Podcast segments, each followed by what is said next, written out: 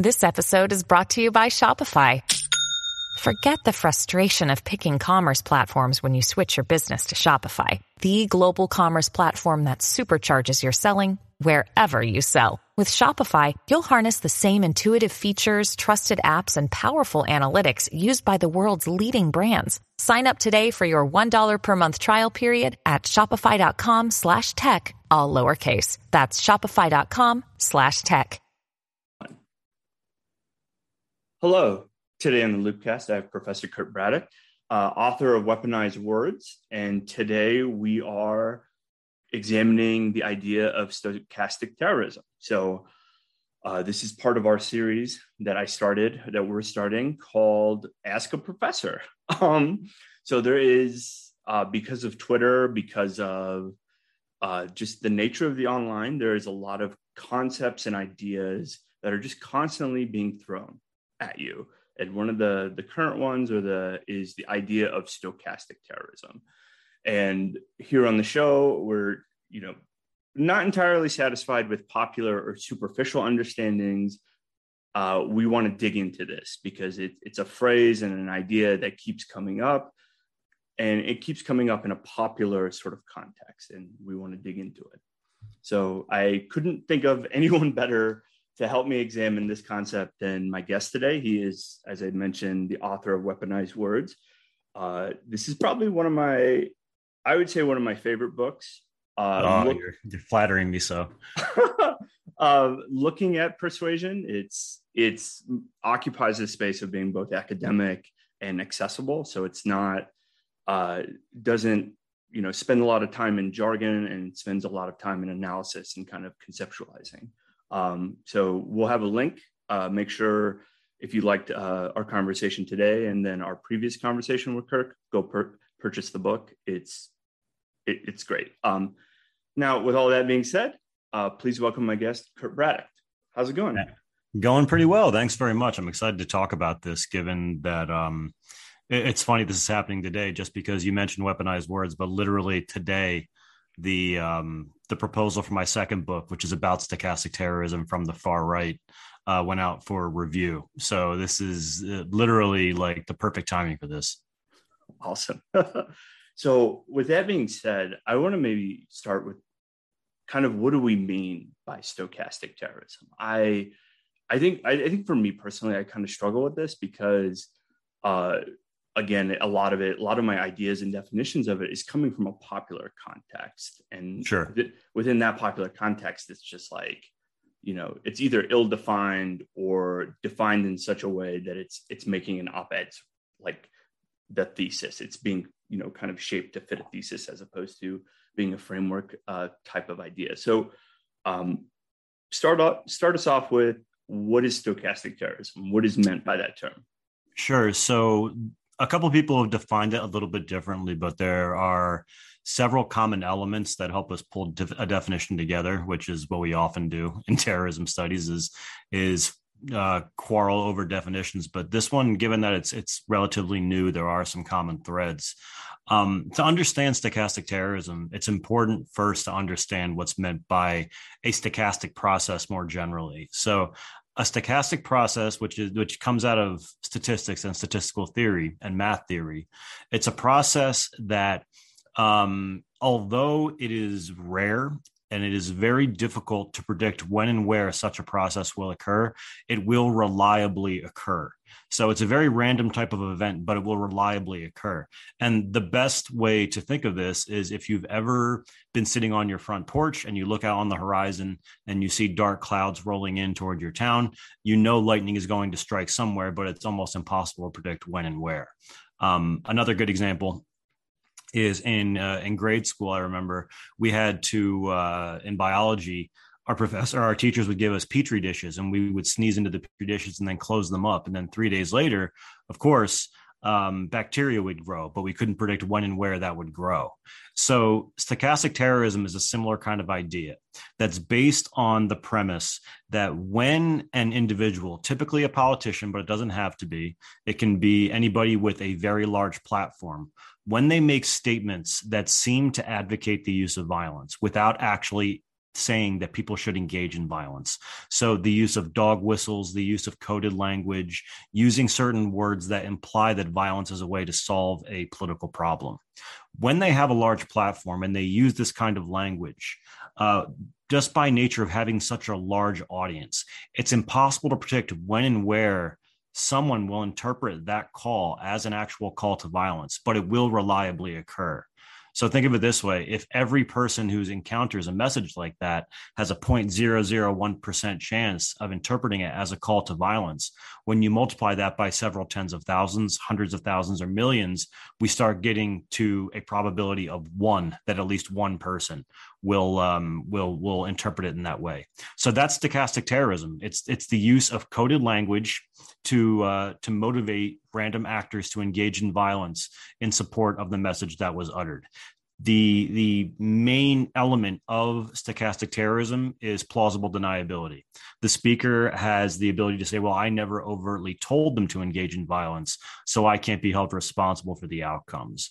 And now that gets into issues surrounding freedom of speech and and where the lines are drawn but i'm sure we'll get into that a bit later so just very very basically stochastic terrorism is when a speaker with a large audience uses coded language to suggest that the use of violence is viable and then somebody interprets it as a call to actual action. So, in that definition, you're not really touching on tech or technology at all, like this. And I think this this idea of stochastic terrorism comes up a lot in reference to Facebook or Tucker Tucker Carlson. So it's mm-hmm. always it's always couched in this idea of social media or cable television. Um, within your research, like how is it? Would it be accurate to say that this type of terrorism is very much a modern kind of expression of our information systems, or is, is it kind of goes deeper than that? We can sort of look at the 60s and 70s, maybe even the 19th century like 100 years ago 150 years ago and find examples of yeah. stochastic terrorism yeah i think you can find examples going way back um, like all processes all social processes stochastic terrorism um, any kind of social influence they all have their basis in face-to-face interaction and typically the psychological processes that that underpin the these larger processes these these this violence or any other kind of behavioral outcome are they're basically the same but what you say is absolutely true. Um, the online space, uh, mass mediated channels, um, social media, they're all amplifiers of these messages. So basically, whereas in the past, before we had social media, an individual making these statements might have had access to a, hundred people, a thousand people, and there was a much smaller chance that one individual would interpret it as an actual call to action. Now, when you amplify something across 88 million followers on Twitter, you have a much larger chance that one person who encounters that uh, that message will interpret it as a call to violence. So, if you think of of tech, whether it be online or mass mediated channels like television or things of that nature, the fact that they amplify the number of people who uh, encounter these messages, it also amplifies the likelihood that at least one person will interpret it as a call to violence and at the same time like with the online that audience is constantly kind of being shaped and and sort of given direction via you know recommendation algorithms via filter bubbles or whatever. So in that case it it almost seems like social media you know pushes increases that chance of hitting one yes. Know, in a uh, much I, quicker would, way I, w- I would agree, and and for this more than anything, the second reason that you say the of course search algorithms are part of the problem. Although some of the uh, the larger channels like YouTube have gotten better at, at breaking um, the patterns that people fall into and, and those rabbit holes they go down. But people self-select into the types of information they encounter, and oftentimes the kinds of language that that can be uh, that can motivate stochastic forms of terrorism, they are the exact kinds of language that these people are looking for to reinforce the, the beliefs they have already. So you're absolutely right in that um, when people search for this kind of content, when they encounter it, when it reinforces what they already believe, which people tend to do anyway, it does move that likelihood closer to one that somebody will interpret it that way. Um, I know I'm going to get messages about this, so I'm going to ask. Uh, I think one of the big critiques that has come from historians. Um, like Kathleen Belew, the brilliant Kathleen Belew, is oh, yeah. this this idea of the lone wolf is not real, right? Mm-hmm. The, the idea of an individual acting on his or her own is that's not real. There's actually like a, a dense network that supports them. So I'm curious within this framework that we're laying out for stochastic terrorism, mm-hmm. Explain to us like, do you take issue with the idea of a lone wolf? Is it inaccurate? Like, how do we sort of attend to that potential criticism? Yeah, I, I, don't think that what Kathleen and others say necessarily invalidates the idea of stochastic terrorism because way back when, when I did my PhD, uh, in my dissertation, I remember making the argument that lone wolf terrorism was a myth. This was in like 2012. And I, I mean, I made the argument just I mean, not based really on research, but just based on the idea that people don't develop ideas on their own. They have to be exposed to them. So um, there's a term used uh, by a buddy of mine, Paul Gill. I, th- I, think he might have been on the Loopcast once. I'm not sure, but they do a lot of work on uh, lone actor terrorism out of um, University College London, and they use the term lone actor instead of lone wolf, which I think is much more accurate because the term lone actor implies that although one person can carry out a terrorist attack, they don't become radicalized to violence on their own. They have to be exposed to certain messages and they have to have certain interactions to develop the mindset that it takes to engage in this kind of violence. So I think it's important here to distinguish what we mean by kind of uh, radicalization of beliefs and attitudes and radicalization of behavior.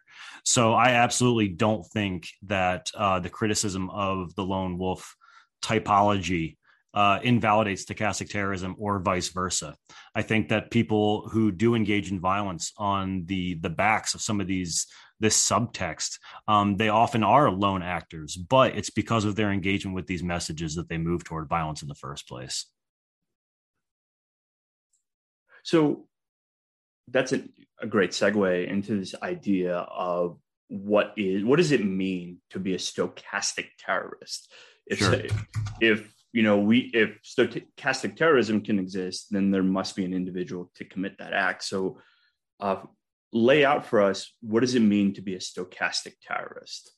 Yeah, so this is where terminology gets a bit icky, but um, it's important to distinguish kind of the attacking terrorist and the stochastic terrorist. In this framework, and this is for lack of a better term at this point, just because this concept is so new, um, the stochastic terrorist in this framework is the individual who incited the violence, not the one who performed the violence. Typically, if somebody engages in violence on behalf of a political, religious, ideological reason um, against civilians, it's pretty easy to identify that person as a terrorist a stochastic terrorist in the way the framework was originally developed, the person who's the stochastic terrorist is the inciter, the one who uses the coded language to motivate the violence. They essentially engage in terrorism by remote control through this other person who engages in the actual violence while maintaining plausible deniability. So there's a really good phrase, I guess use it, but there's a phrase that's been used to talk about stochastic terrorism as terrorism by remote control. You're able to control somebody else to engage in violence on your behalf um, while doing it from a so to speak unwired connection. You can't necessarily be connected to the the violence because you never overtly directed it but the person was nonetheless motivated by um, what it is that the stochastic terrorist said. So this is just the term that's used now. I'm not sure i'm completely satisfied with it because uh, terrorism is a a strategy a behavior that's engaged in and I'm not sure how the terrorism studies community would feel about calling somebody who doesn't engage in violence but motivates it as a terrorist. But nevertheless, the the with the framework that we have thus far, and with the um, the newness of this concept, the stochastic terrorist, as we refer to it, is the person who incites the violence. This is kind of interesting to me because I, I, I feel like conceptually you're right right? So like Anwar al-Awlaki, um, mm-hmm. you know, David Duke, um, you know, whoever, right? Sure. You know, these these gentlemen who are kind of building the ideological frameworks and kind of pushing for violence. That mm-hmm. makes sense to me. Um, and, and legally, that doesn't seem as problematic. But then you get into Tucker Carlson and 4chan. Yeah like what what happens when we move from the framework of a terrorist who straps a bomb to his chest or commits mm-hmm. a lynching to the concept of a terrorist that is using his or her words, their words to influence. Like that, that legally seems legally or enforcement mechanism, however you want to tackle this question, seems yeah. kind of I, I don't know the adjective dicey, difficult. And yeah, d- dicey is the exact right adjective, and that's why I'm not the biggest fan of calling the inciter the stochastic terrorist. I like the term stochastic terrorism for the overall process the, because the end result is a terrorist act. But in terms of the actual inciter, I'm not sure what the right term is. I think as I work on this more, I'm going to work on that kind of terminology. Um, but you're bringing up a good point here. And um, there is a distinction here between using words and using actual actions. And in places like uh, the US, where we have freedom of street, freedom of speech protections, that line is it is definitely not black and white. It is super, super gray. Now, there are laws on the books about incitement and what qualifies as incitement. And in, in the US, uh, based on the Brandenburg decision, I think from the 1960s, um, incitement to violence means that somebody has to motivate somebody to engage in violence pretty much immediately after they use the, the language that incites the violence. Only then can somebody be guilty of incitement. So there is there there is some definitional work that needs to be teased out here as to where freedom of speech ends and where stochastic terrorism begins. Do they overlap? Could somebody engage in stochastic terrorism in a legal sense and, and that they use the freedom of speech, freedom of speech to use these terms? So these are all questions that that need to be grappled with. And um, I'm not ashamed to say that I don't have all the answers to these. The um, the book that I'm writing now, I'm actually doing interviews with like media ethicists and philosophers and constitutional scholars and and lawyers to see what they think about these sorts of things. But um, these kind of conversations need to be had because these attacks are happening. There have been dozens of attacks now where somebody cites something that another individual said that didn't overtly direct violence. So I'm sure we'll get to the legal implications of that. But um, the argument I make with respect to stochastic terrorism is that even if it's not legally prosecutable, there should be some repercussion for it in the form of uh, political cost or social ostracization or something along those lines. Now, what those repercussions should be, that's another debate to be had as we dig into this process more and more.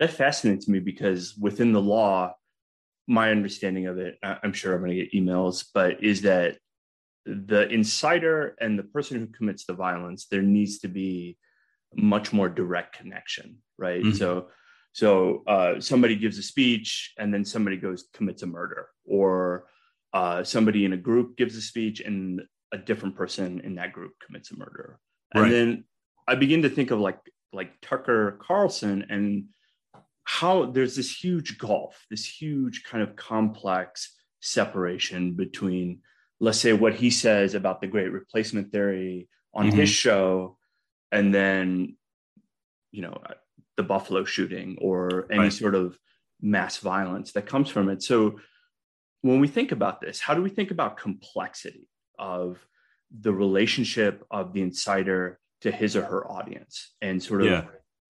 not only complexity from a perspective of relationships but sort of informational complexity yeah, and that's the tricky part of of connecting A to B here is that oftentimes there isn't a direct line between communicator and actor. Um, that said, I don't think the gap between what's being said and what's being done is is actually that wide. Um, if you look at, for example, you mentioned the Buffalo shooter from a couple of weeks ago. If you look at the reasons this individual carried out, or at least the stated reasons they carried out the attack. It's almost verbatim what was said on Tucker Carlson's show for weeks, months, and years leading up to it. So whether or not Tucker Carlson is somebody who's directly responsible for the Buffalo attack. And I would argue, despite what he does, I would not say he's directly responsible for it. Um, I'm responsible for motivating the attacker. I mean, he amplified an idea that motivated this attacker. So, in a sense, he amplified messages that we could call radicalizing, in a sense, radicalizing to violence. He amplified those messages in a way that motivated, that may motivate other individuals to engage in these sorts of attacks. So, you're absolutely right in that these these kinds of issues are really inherently complex, and unless somebody is specifically mentioned as a motivator for an attack, I doubt that there are any legal repercussions that can be taken. Now, that said, there are dozens of cases now, many from the January 6th attack, as well as others, where um, there are clearly connections between a specific speaker and the, the attack itself. Um, many individuals who've been arrested and uh, are are charged in connection to January 6th have specifically mentioned Donald Trump as a reason and his rhetoric as a reason they engaged in violence on that day. Um, another example, there was somebody who was uh, found, this is a couple of years ago now, found with a hit list of, of prominent Democrats and prominent media figures, many of whom were referred to using names that were specifically used by former President Trump. So you can draw those connections there. But in, in the case of Tucker Carlson, because the attacker didn't cite them specifically, there's no legal connection there. That doesn't mean there's not an ideological connection, though. And the amplification of these ideas, I think, are what uh, are, is what's particularly tricky with respect dealing with stochastic terrorism. That's interesting, and I, I kind of want you to dig on this idea of mainstreaming Mm-hmm. because as you kind of pointed out the the great replacement theory has been kind of circulating on the chans it's been circulating in, in far right corners for a while but yeah.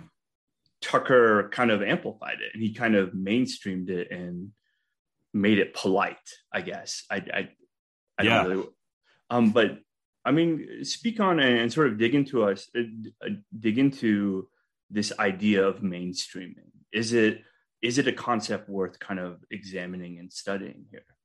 I think it's the concept worth studying and examining because for my money, and there are other researchers who I very much respect who look into the far right, they argue that the amplification. Uh. Oh, there's Sully. My dog says hello um, the amplification of these ideas and the mainstreaming of these ideas are the greatest threat to domestic security because they do inherently advocate for violence against the other, um, even if they're done in a polite way. So, Tucker Carlson's just one example. My bigger concern are the elected officials that use this kind of language. So when Paul Gosar posts a video of him decapitating uh, Ocasio Cortez with the intention of attacking Joe Biden, when Donald Trump stands at a podium and talks about how he appreciates somebody body slamming a reporter and attacking a reporter. When they use these kinds of when they use this kind of language, um, it takes it from the dark corners of the internet and it makes it politically acceptable to use this kind of language. And this language and, and these these kinds of messages, they are inherently designed to cause people to be aggressive against their perceived enemies. That's the danger. Is that when they when they are amplified and mainstreamed that's when they reach larger audiences that are more likely to engage in violence on their behalf. In your study, how would you sort of separate out somebody like a media figure versus a political figure? Like in this, this is going to be very academic, um, but sure. is there a do you does that change the value? Right. So you're you're looking at the spreadsheet, you're thinking about influence. Like do you put somebody like Tucker Carlson, who has the millions of people listening to him, ahead of somebody like Paul Gosar, who yeah. you know, I don't I don't think anybody outside our field and outside of politics knows who who he is, other than he's you know publicly perceived as a goofball. So yeah, how do we how do we sort of compare and contrast a media figure versus a political figure when it comes to stochastic terrorism. I think it's important to look at size of audience there. And somebody like Tucker Carlson, who I think has still has the number one news show, quote news show, um, on on prime time, is clearly going to have a bigger audience than somebody like Paul Gosar. Um, although Gosar did have his his couple of days in the sun last summer when um, I think even his own family came out and tried to like disavow him and all these other things because of the things he was saying. Um, but I, I, think you're right in that certain media figures are going to have bigger audiences than politicians. And just because of the nature of their audience, they're going to increase risk of people engaging in violence using this kind of language.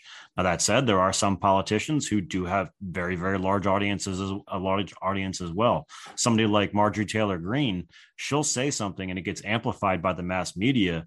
Um, just the other day, I think she used the term uh, Christian nationalist as as a way to describe like what's wrong with Christian nationalism, which is a bit of a code word for um, an ideology that was embraced by the Ku Klux Klan and other white supremacist groups, and that was amplified. So she has a huge audience, and she's a politician. Um, so it, it, really the only way to distinguish these people in terms of their influence really are their audiences and their their mechanisms for getting in touch with people. That said, it's easier. It's it's pretty easy to distinguish a media figure from a politician in terms of what they do, whether they are primarily a media figure or a politician. Um, but those sorts of lines are being blurred as well as we found that somebody like a, uh, a Steve Bannon, who used to be a major media figure. Uh, I forget was it was it Breitbart that he was the head of or something along those lines. It was that it was some kind yeah. of website, but, but Breitbart. He, yeah, it was Breitbart, and now he is firmly embedded in right wing politics. So there are gray areas there, but it's still easy to distinguish who's part of what uh, what group, but you're absolutely right in that just because somebody's a politician doesn't necessarily mean they have a larger audience or more influence than a media figure, or vice versa. So I want to switch footing and kind of begin to attend to this idea of agency. So mm-hmm. so let's start big huge picture and say how do we begin to frame agency? So I guess you could tackle this from an academic perspective or any other perspective you want, but agency action sort of yeah, agency is a good I think a good framing for this because it's it, it seems like you you've already touched on it, but there's so many lines and they're always being blurred. You never know. So for us, like walk us through sort of how do we frame agency, how do we study it, and how do we understand it in this case? So I'd love, I think, was this one of the questions, the ask a professor questions about agency? I can't remember. But like this, um, this is a great question to ask because the way that I understand stochastic terrorism and the way that I, I try to study how those words turn into action, agency is a huge part of it. And I look, I use a specific theory of decision making called reasoned action theory to understand how somebody could interpret um, kind of subjective language and turn it into violent behavior. Now, if you're not familiar with reasoned action theory, it's the long and short of it is that we develop or we engage in behaviors because we develop attitudes about that behavior, whether we think it'll be useful and enjoyable, that we develop perceptions of norms surrounding the behavior. That is, do we see others that we value engaging in the behavior? And do we think that people that we value would like if we engage in that behavior? And then the last one, the last thing that determines if somebody engages in, in a certain behavior, including violence, is this idea of agency. Does somebody believe they have the capacity and the autonomy to engage in this behavior? So I'm using that framework to describe that people who uh, engage in violent action on the back of violent subtext. Um, reasoned action theory is a nice framework for that because it shows how people develop the positive attitudes, how they develop those norms, and how they develop ideas about agency. So, if I can, I'll give an example here from the January 6th attack. Um, many people implicated what uh, Donald Trump said on the ellipse that day for for the attack itself. Now, to understand how people develop the idea that they're capable of doing this sort of thing, all you need to consider are the kinds of things that uh, former President Trump said uh, at the end of his speech that day. He said a couple of things in in that speech uh, that I'll quote here that could have given people the idea that they actually did have the capacity for overturning the election. A couple of quotes he said during that speech. Number one, we're gathered together in the heart of our nation's capital for one very basic and simple reason to save our democracy. So, using that language, not only does he implicate the um, the election process as being illegitimate, but he also says that they have the capacity to to engage in in saving democracy from um, what he he described as as evildoers and people who who had um, had, had stolen the election from him. A second quote I think is much more um, it implicates him much more in developing this idea of agency among the attackers. He said, quote, and after this, we're going to walk down, and I'll be right there with you. We're going to walk down. We're going to walk down to the Capitol. We're going to cheer on our brave senators and congressmen and women. You have to show strength and you have to be strong. So by using these kinds of language, by saying, we're going to do this, we're going to walk down there, you're going to come with me, you have to show strength, you have to be strong, this communicates to his audience that they do have the capacity, they do have the autonomy. And beyond that, they do have the approval of their president to go ahead and do this. So agency is a huge part of why stochastic terrorism occurs if we use the reasoned action theory framework, which I think is a good way of doing it because people do make their own decisions. We don't, we're not exposed to messages and then make a decision without considering it. And agency is one of those things people consider before they do engage in violent behavior. I think that's that's kind of what I struggle with um, explaining agency or sort of convincing people that yes, uh, an individual has their own agency in the world, but they can come under undue influence or influence. I think, I think like one six and sort of the Trump years have been the biggest challenge because it's yeah. like, it's like, yeah, I, I as a researcher have listened to Trump speeches. I have listened to a lot of Christian identity speeches, but I don't engage in apocalyptic violence, but somebody right. else chooses to do so. And I think how do we as as researchers kind of communicate this? Because I feel like if I'm wheeling out the, the whiteboard with reason action theory, with the diagrams, uh, I, I feel like I have lost the communications battle. Like, yeah. Like like I'm going to the bar and I got a, a whiteboard, markers, you know, I'm doing doing the full like uh the Charlie from Always Sunny in Philadelphia meme. Um, yeah, yeah. but but it, sorry. Uh but how do we like what is a sort of not simpler but sort of more direct and kind of better way to communicate this to normies that yeah. Yeah. Well the way to describe it first of all is say we're not sponges first of all things that they don't we don't get dumped messages on us and we don't soak them all up. Um, some ideas resonate some ideas don't. And that's i mean that's everything. That's not just violent rhetoric. That's absolutely everything. So that's the first thing is that we are not complete just sponges that if somebody says we can do something we're going to do it. That's kind of the the foundation you're working from. But when combined with a situation where somebody that we value or somebody that we look up to, when they seem to normalize a behavior by saying that we have to engage in violence, um, or uses language that suggests that the use of violence would be a viable means of achieving a goal, when you combine those things with somebody saying that you can do this, then it is much more likely that they are going to to engage in that behavior than, than if they didn't. So it's um, like any communication process. We like to think I mean, despite the fact that there, there's a theory in communication called the magic bullet theory that says that, I mean, it's from when we first started studying communication that somebody says an idea or they vocalize an idea and then it goes into our brain and we believe that idea. And of course, that's not true. It's much more complex than that. Um, when we consider somebody's agency, it's not just that somebody's saying that you can do this, it's these other things too. It's our perceptions of the norms around us. What are the people that we like, the people that we value, the people that we love? What do they think about engaging in violence? What do we think or what do we see that people around us are doing? So on January 6th, if you're a person in the crowd and and you develop the idea that hey, maybe I could go up to the Capitol and do something and you're seeing 700 people just like you who are doing the same thing, that can motivate you too. And when you have the idea that engaging in violence is the way to save democracy, then it's much more likely that you're going to use that agency that you've been given and and turn it into violent action. So it, it's it's not just that one thing is said and we assimilate it. It's a combination of factors. But when these factors come together, um, I mean, 75 years of research has shown that we make our behavior, we're making our decisions about behaviors based on these things. It almost seems like an individual is waiting for permission to engage in something. Like it almost they they look to Trump or they look to Carlson, they look to whomever for that kind of permission to be violent and to engage in violence.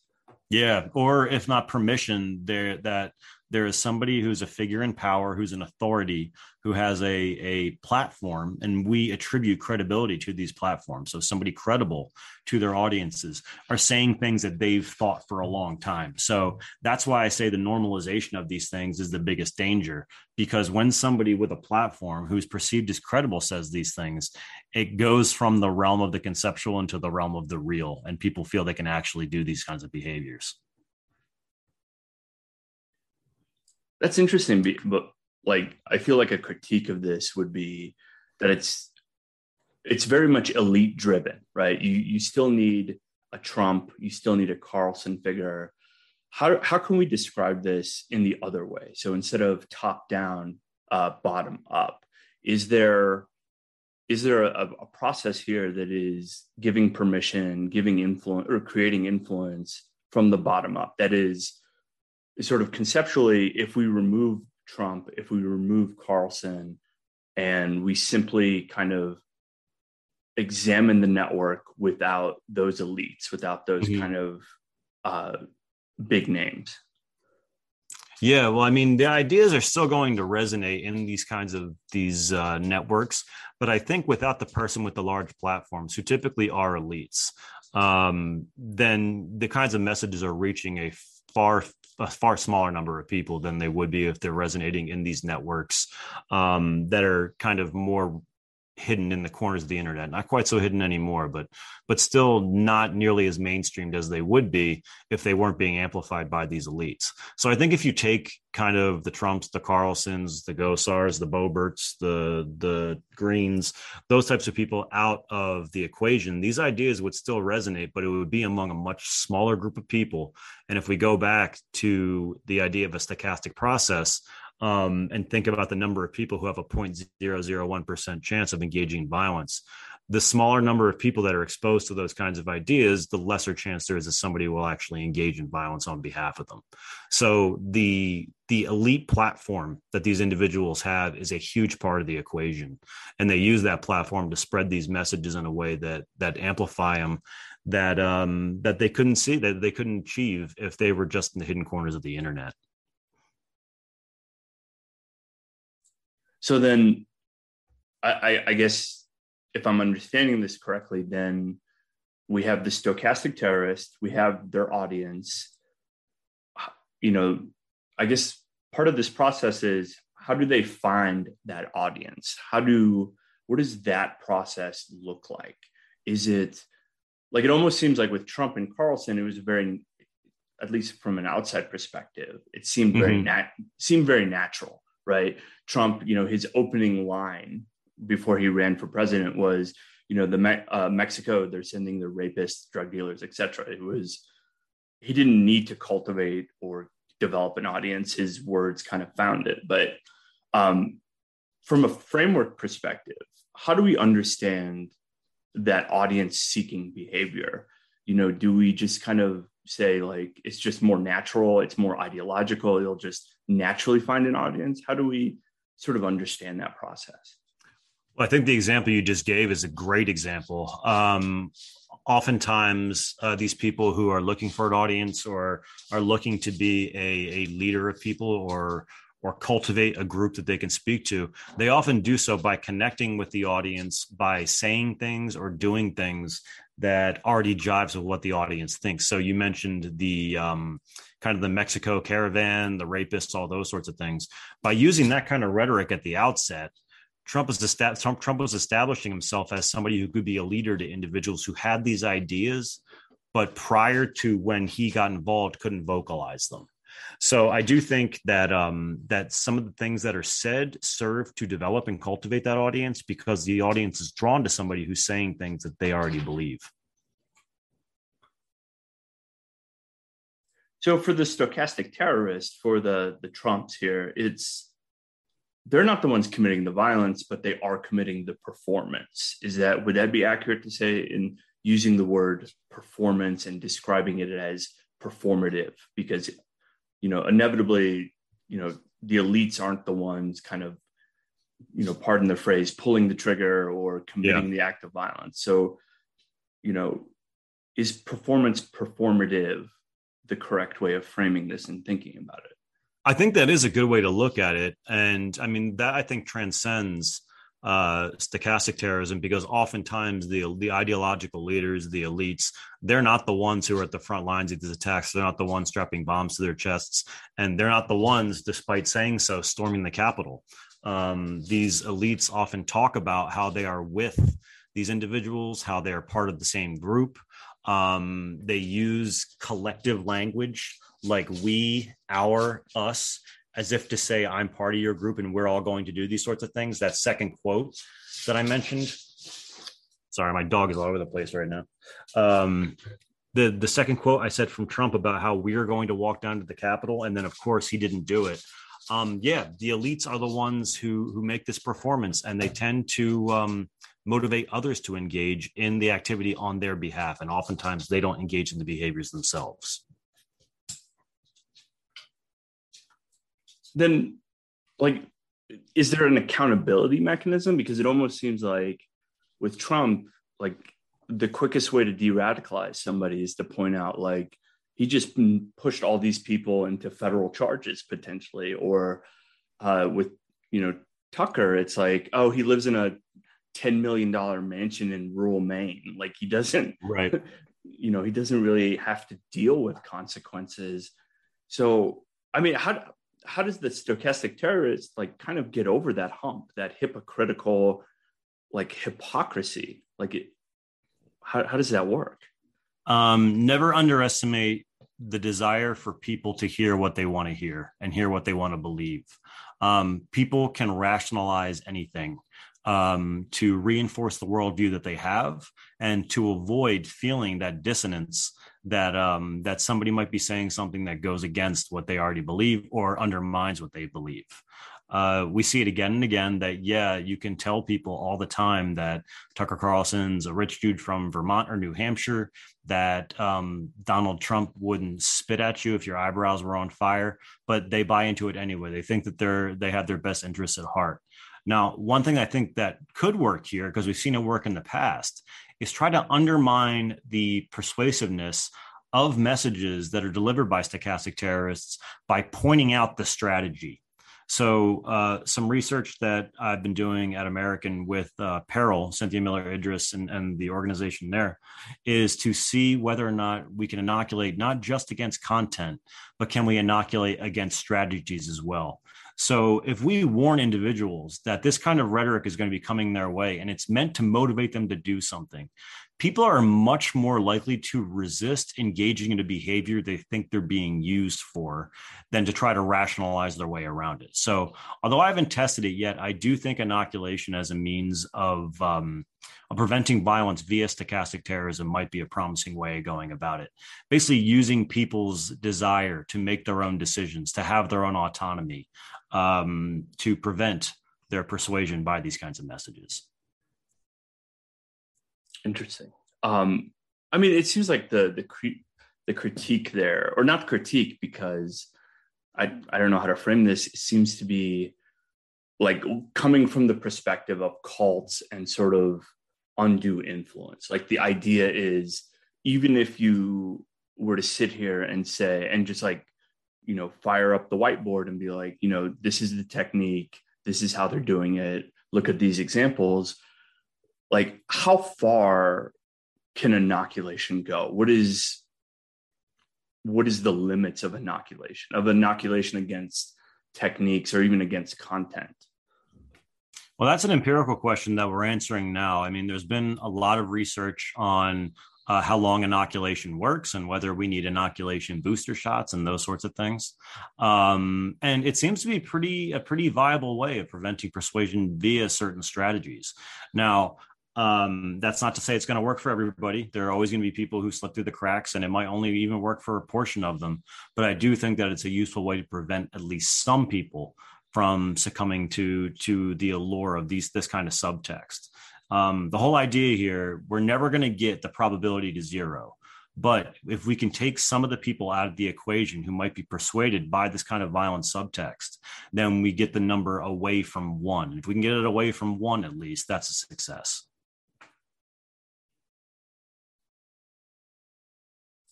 So then I, I kind of want you to dig into this a bit this idea of counter radicalization and de radicalization. Sure. For, for you, it seems like it seems like we need to be countering radicalization through inoculation. Uh, do you, within your research and thinking, do you kind of visualize? Let me step back. Which part of that do you emphasize more? Is it more important to engage in sort of inoculation and counter de-radicalization like never you want to move the probability away from one and get it closer to zero or is it you kind of have to wait until somebody's radicalized and you, then you deal with them? For you what what part of that is more important and sort of put like put resources and emphasis on based on what I've seen, I think counter radicalization is the the more it's the it's the more efficient way to prevent violence. Not to say that de radicalization is not useful, because I've done quite a bit of work in that space too, and I think it's absolutely useful if done properly. But based on what I've seen in my research, I think that it's much easier to stop buddy stop somebody from going down a rabbit hole um, than pulling them out of that rabbit hole. So while some, once somebody becomes completely ideologically assimilated, once they take an ideology or a belief and they make it a fundamental part of their identity, it becomes very, very hard to tease those two things apart. So the the more efficient way is to prevent that from happening. Try to make somebody or help somebody recognize that they're being used as a political tool or a pawn in somebody's political game um, in the context of stochastic terrorism. That means by identifying or highlighting the strategy that's being used and how they might be influenced by it. So I would argue that the inoculation strategy that I've I've uh, talked about a bit here and done research on is, is pretty explicitly uh, most useful as a counter radicalization tool. Um, if nothing else, I like inoculation because it comes at the audience and it comes at your targets by saying, listen, you're allowed to believe whatever you want to. You can do whatever you want to. Um, but I want you to be aware that there's going to be strategies used in this speech or by these people who are going to try to get you to do something you wouldn't normally do. And research shows that even just by doing that little bit, that people are less likely to engage in the behavior that we're warning them against. So, for my money, counter radicalization is the more efficient process uh, or the more efficient um, strategy. But I do think that de radicalization has a place as well because we shouldn't just write off people who um, maybe we've lost to these kinds of ideologies. Absolutely.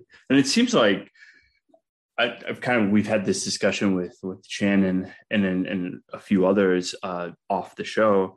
Um, it, it almost seems like counter de-radicalization and inoculation can be scaled via tech platforms, whereas de-radicalization is the function of like social work and like therapy and really intensely focused on the individual.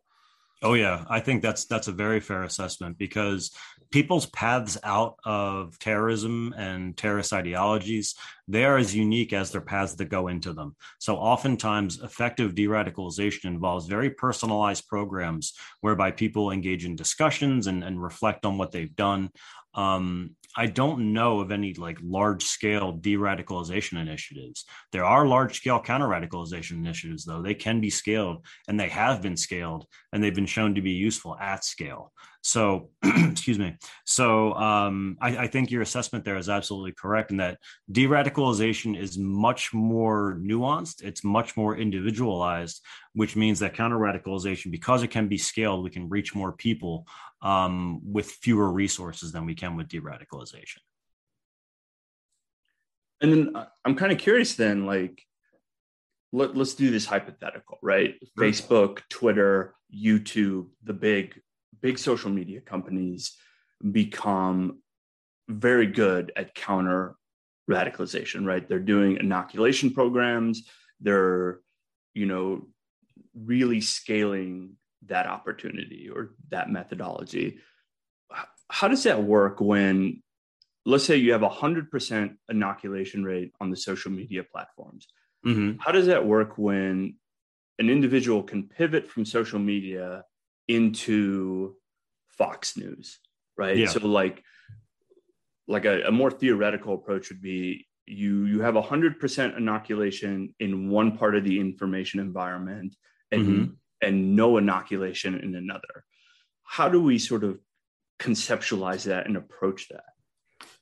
Well, an effective inoculation campaign, regardless of the size of scale, um, the first step in doing that is to do a thorough audience analysis and media analysis, understanding how the media landscape fits together. So, if you note that on Fox News, they're talking about topics A, B, and C, and these topics are also resonating in certain spheres online, then it would make sense to inoculate against those ideas because you're capturing both that way you don't necessarily need to develop different inoculation campaigns for uh, Facebook versus Twitter versus um, versus Fox News. I mean, the delivery mechanism, sure, but in terms of the content itself, if the information overlaps, the inoculation messages should hold up because the um, the the persuasive mechanisms are all the same. But that said, what you just mentioned brings up a good point in that one thing that we often lose sight of is that radicalization trajectories, especially toward violence, they're a combination of online and offline processes, engagement with online and offline content. So when we develop inoculation campaigns or any counter messaging campaigns, um, we need to be aware of how the messages that resonate online and the messages that are spread offline, the way they connect, where kind of the inflection points are, where um, the right angles are. So where does what Tucker Carlson says match what's being said on 4chan? And that's where we we aim the arrow. That's the sort of thing that we inoculate against because it gets us the most bang for our buck, and it undermines the message under at several different platforms. So then, when when we begin to run these counter inoculation programs, these inoculation programs, not counter inoculation, um, how do we deal with the issue of audience access? Because um, when when I started developing questions and ideas for the show, I went through that thread that you have on Twitter, which we'll, mm-hmm. we'll post a link to. Just like it, it's the most benign academic thing, right? It's just you explaining things and like, here's the books I read. Uh, when you get to the bottom of that thread, there are just people needling you for partisan reasons, right? Oh yeah, yeah. It's just like, like some of them are just they're they're not like mean, like not, they're not super mean, but they're just kind of dumb. Like yeah, I saw the one guy's like you obviously have a left leaning uh, yeah. bias, and I mean so on Twitter is weird because people just do that, and that that's a that's a cost effectiveness uh, decision not to engage with those people because oftentimes what I'll do, and this might be petty on my part, I'll often click the person and see what kind of following they have, and it's not because I'm trying to get clout or anything, but if there's a guy who's needling me who has seven followers I don't care. It's mostly it's either a bot or somebody who they just made a bunch of alts online. But if it's somebody who argues with me who has 10,000, I will refute that person because I want the 10,000 followers to see the pushback, you know? Um, so yeah, there are people who just come at you for partisan reasons like that, and there's not much you can do about them. But if we can be strategic about those that we engage with and how we engage with them, I think that it's useful as a, as a complement to, to this kind of engagement that's kind of blowing my mind because it, it just seems like there's a separate strategy for audience access, right? Like, like you're just constantly kind of just playing this game and situating yourself within different networks and different audiences to yeah. distribute an inoculation or distribute sort of uh, counter messaging? Yeah, I think that um, just generally speaking, in terms of counter messaging, there is a uh, a worldview related to counter messaging that if we just develop the right kind of counter messaging campaign, use the right words, we'll solve the problem. And unfortunately, I don't think that's that's the, that's what we that's not the way we should look at it. Um, we are never going to be done developing counter messaging uh, campaigns or developing counter messages because the kinds of messages that resonate the way they resonate and the speakers or the the sources they're always going to change so there is never going to be a time where I develop a strategy that's going to work 100% of the time in all cases. So, I mean, I know that government types don't like this kind of answer, but it really is going to be just a a infinite back and forth between us and and them. The good news is that we know more than they do, and when they do something, we're able to counter it or we can undermine it before it comes out. Um, so, I would love to see those that do counter messaging and the people that study counter messaging recognize that there is no real end game here other than preventing violence. This kind of, of back and forth, it, it's we have to be agile and we have to be adaptive to everything that comes our way, and we're never going to get a strategy that works all the time. Um, kind of sucks because it means that we're never going to solve the problem 100%. But I think recognizing that the problem is always going to be a moving target, it, it helps us better frame the kinds of work that we are doing. I think like I think that works so much in the intelligence world and the technical world, but like when it comes to law enforcement, and it's like, like I, I know guys that I, I've had to talk to and say like, you're not going to arrest your way out of this problem. Um, right. that's actually that's the first quote in my book. Is you're not going to uh, the one of the quote. There's three quotes that kick off weaponized words, and one of those quotes is I think it says we're not going to bomb our way out of this war. That's the first thing that I mentioned. I, the quote that I use in the book.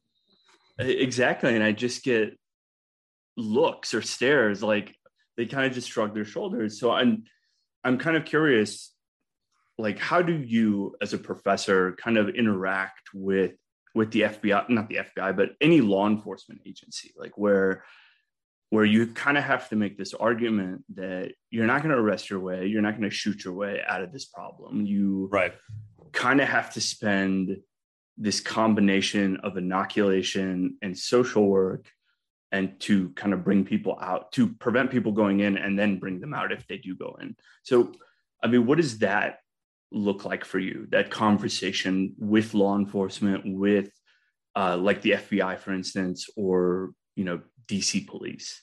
Yeah. Well the key is to meet them where they live and recognize that people who work in the security fields they've been trained in security they haven't been trained in psychology.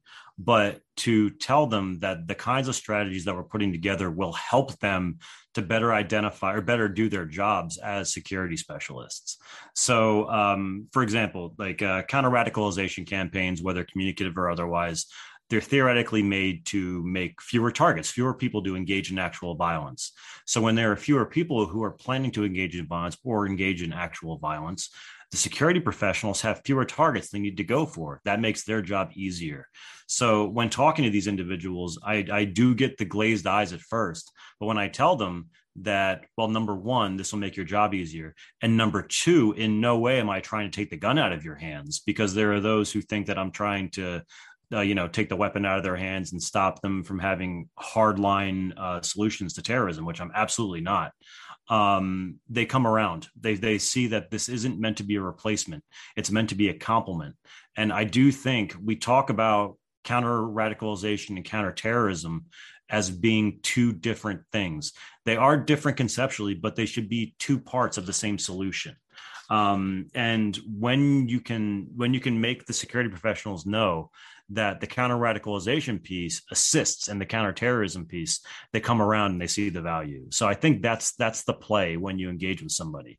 Um, I, I, was quoted the other day i think in um, the associated press quoted me uh, when i was talking about kind of gun ownership and and radicalization of people in gun forms and things like that. And they asked me uh, well why are a gun manufacturers so successful? I said well they create a need for it and that's the same thing you can do with with security professionals is tell them that you you need counter radicalization to make your job even doable. And when you do that they tend to warm up to it and they tend to appreciate the work that's being done. Interesting. Um, so i think we've been talking for about an hour so i think we've covered a lot. And uh, the last question the legendary last question is um, so we've talked about stochastic terrorism and I, I kind of want you to leave us with something to chew on, something to think about, something that the audience can kind of walk away from this episode and and kind of spurn on for additional research or additional thinking. Sure.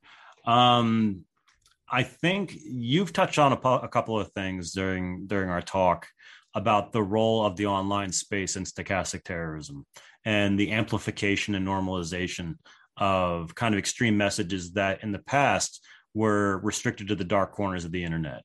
Um, I think, given that I believe that is the biggest conceptual threat to domestic security in the US, is the normalization of what used to be extreme points of view. I think we're going to have to really grapple with that, not just uh, conceptually, but empirically moving forward. So, research on the um, the the psychological responses to the amplification of racist viewpoints when somebody who's in a public space says something often the phrase used online is the quiet part out loud. What's the psychological response to that from people who support them? Um, do people immediately feel good that somebody said the quiet part out loud if they support that speaker?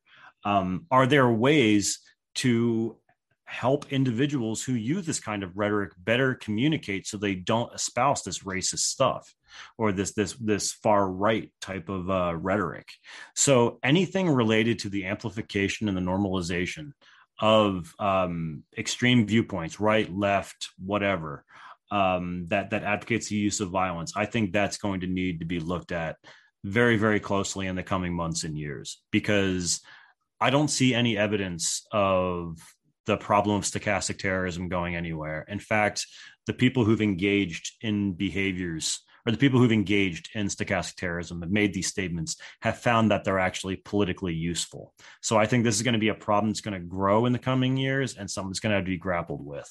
So anybody that wants to look into issues related to amplification, I think that you will be very, very well positioned to do so, and you do very well in terms of writing about it. Wise words. Uh, that was Professor Kurt Braddock, uh, author of Weaponized Words The Strategic Role of Persuasion in Violent Radicalization and Counter Radicalization. Uh, this is the first entry in our series of Ask a Professor. uh, I would, we, we spoke for an hour. I don't think we covered everything. So uh, make sure to purchase the book. It is fantastic, uh, a great entry uh, in anybody's library. Uh, thank you so much for being a guest on the show. Oh, my pleasure. And if anybody has any questions further, feel free to hit me up on Twitter. I'm easy to find. Um, and I'll be happy to continue the conversation later as I start doing research in this space. Awesome. Awesome.